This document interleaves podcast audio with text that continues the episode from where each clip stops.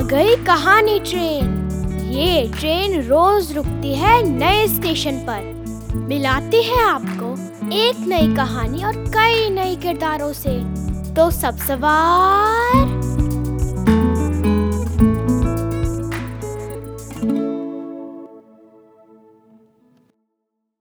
हमारी आज की कहानी है प्लूटो पत्रिका से। इसका नाम है दोस्ती और इसे लिखा है धर्मवीर ने। नीम के पेड़ के पास मीता का घर था। इसी पेड़ पर एक चींटा रहता था। वो एकदम अकेला था। उसका कोई दोस्त नहीं था। मीता रोज चींटे को देखा करती थी। एक दिन उसने चींटे से पूछा, क्या तुम मेरे दोस्त बनोगे? चींटे ने कहा हाँ हाँ ज़रूर। मीता ने कहा तो जल्दी से मेरे घर आ जाओ। चींटा बोला तुम्हारा घर दूर है।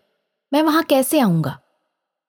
मीता दौड़कर अपने कमरे में आई, डिब्बे से ऊन का गोला निकाला। ऊन के एक सिरे पर पत्थर बांधा और उसे पेड़ की टहनी की तरफ़ उछाल दिया। इससे पेड़ से मीता के घर तक एक पुल बन गया।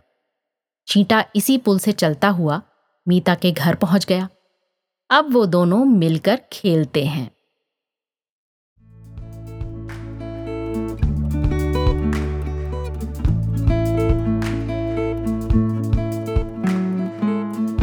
आशा है ये कहानी आपको पसंद आई होगी। ये कहानी आपके लिए लाए रेखता, नई धारा और प्रथम।